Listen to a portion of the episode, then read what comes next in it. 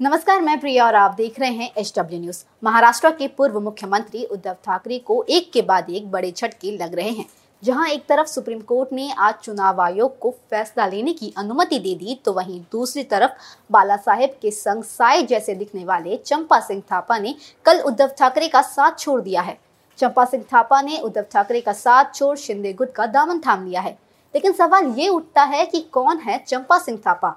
और क्यों उनका साथ छोड़ना उद्धव ठाकरे के लिए बड़ा झटका माना जा रहा है?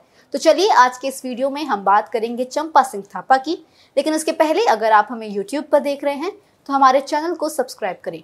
अगर आप हमें फेसबुक पर देख रहे हैं तो हमारे पेज को लाइक और फॉलो करें। साथ ही अब आप हमारी सभी खबरें, वीडियो और लाइव टीवी को एक क्लिक पर एसडब्ल्यू एप्लीकेशन पर देख सकते हैं, जिसे आप प्ले स्टोर से डाउनलोड भी कर सकते हैं। बाला साहेब ठाकरे की एक आवाज़ माया नगरी की रफ्तार रोकने के लिए काफ़ी हुआ करती थी। 17 नवंबर 2012 को शिवसेना संस्थापक का निधन हो गया। लेकिन चंपा सिंह थापा बाल ठाकरे के हर खास और आम पलों के गवा रहे हैं। चंपा सिंह थापा अक्सर बाला साहेब के पीछे दिखाई दिया करते थे।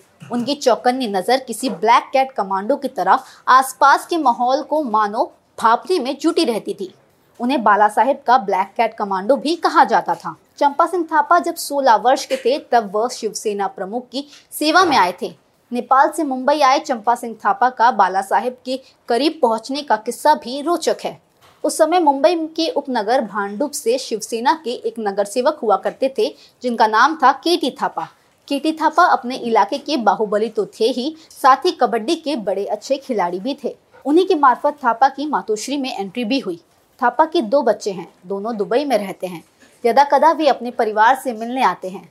थापा के लिए मातोश्री में बाला साहेब ठाकरे के कमरे के पास ही एक छोटा सा कमरा भी अलॉट किया गया था। धीरे धीरे करके थापा ठाकरे परिवार का एक हिस्सा बन गए। 2012 में बाला साहेब के निधन तक लगातार 27 साल तक चंपा उनकी सेवा करते रहे। बाला साहेब को खाना पानी देने, समय पर दवा का इंतज़ाम करना, हमेशा साफ़ तौलिया तैयार रखने जैसे कई काम चंपा सिंह थापा ही किया करते थे। वे हमेशा बाला साहेब की सेवा में साय की तरह ही रहते थे। अक्सर लोग बाला साहेब तक अपनी बात पहुँचाने या उनकी खोज खबर लेने के लिए थापा से ही बात किया करते थे। बाला साहेब की संगत में रहते रहते थापा को भी राजनीति का चस्का लग गया था। बहुत साल पहले जब नेपाल शिवसेना की स्थापना की गई तो चंपा सिंह थापा को उसका मुख्य संरक्षण भी बनाया गया।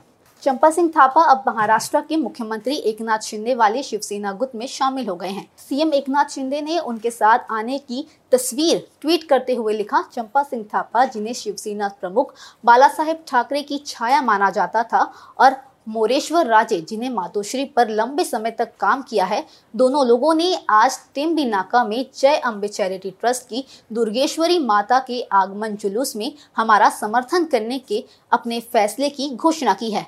फ़िलहाल इस खबर के लिए इतना ही। देश और दुनिया की अन्य खबरों के लिए देखते रहें एच डब्ल्यू न्यूज़ अब खबरें पाइए सबसे पहले। हमारे मोबाइल न्यूज़ एप्लीकेशन पर। एंड्रॉइड या आईओएस प्लेटफॉर्म पर जाइए एच डब्ल्यू न्यूज़ नेटवर्क को सर्च कीजिए, डाउनलोड कीजिए और अपनी सुविधानुसार भाषा का चयन कीजिए। खबरों की भीड़ में अपने काम की खबर पाते रहिए।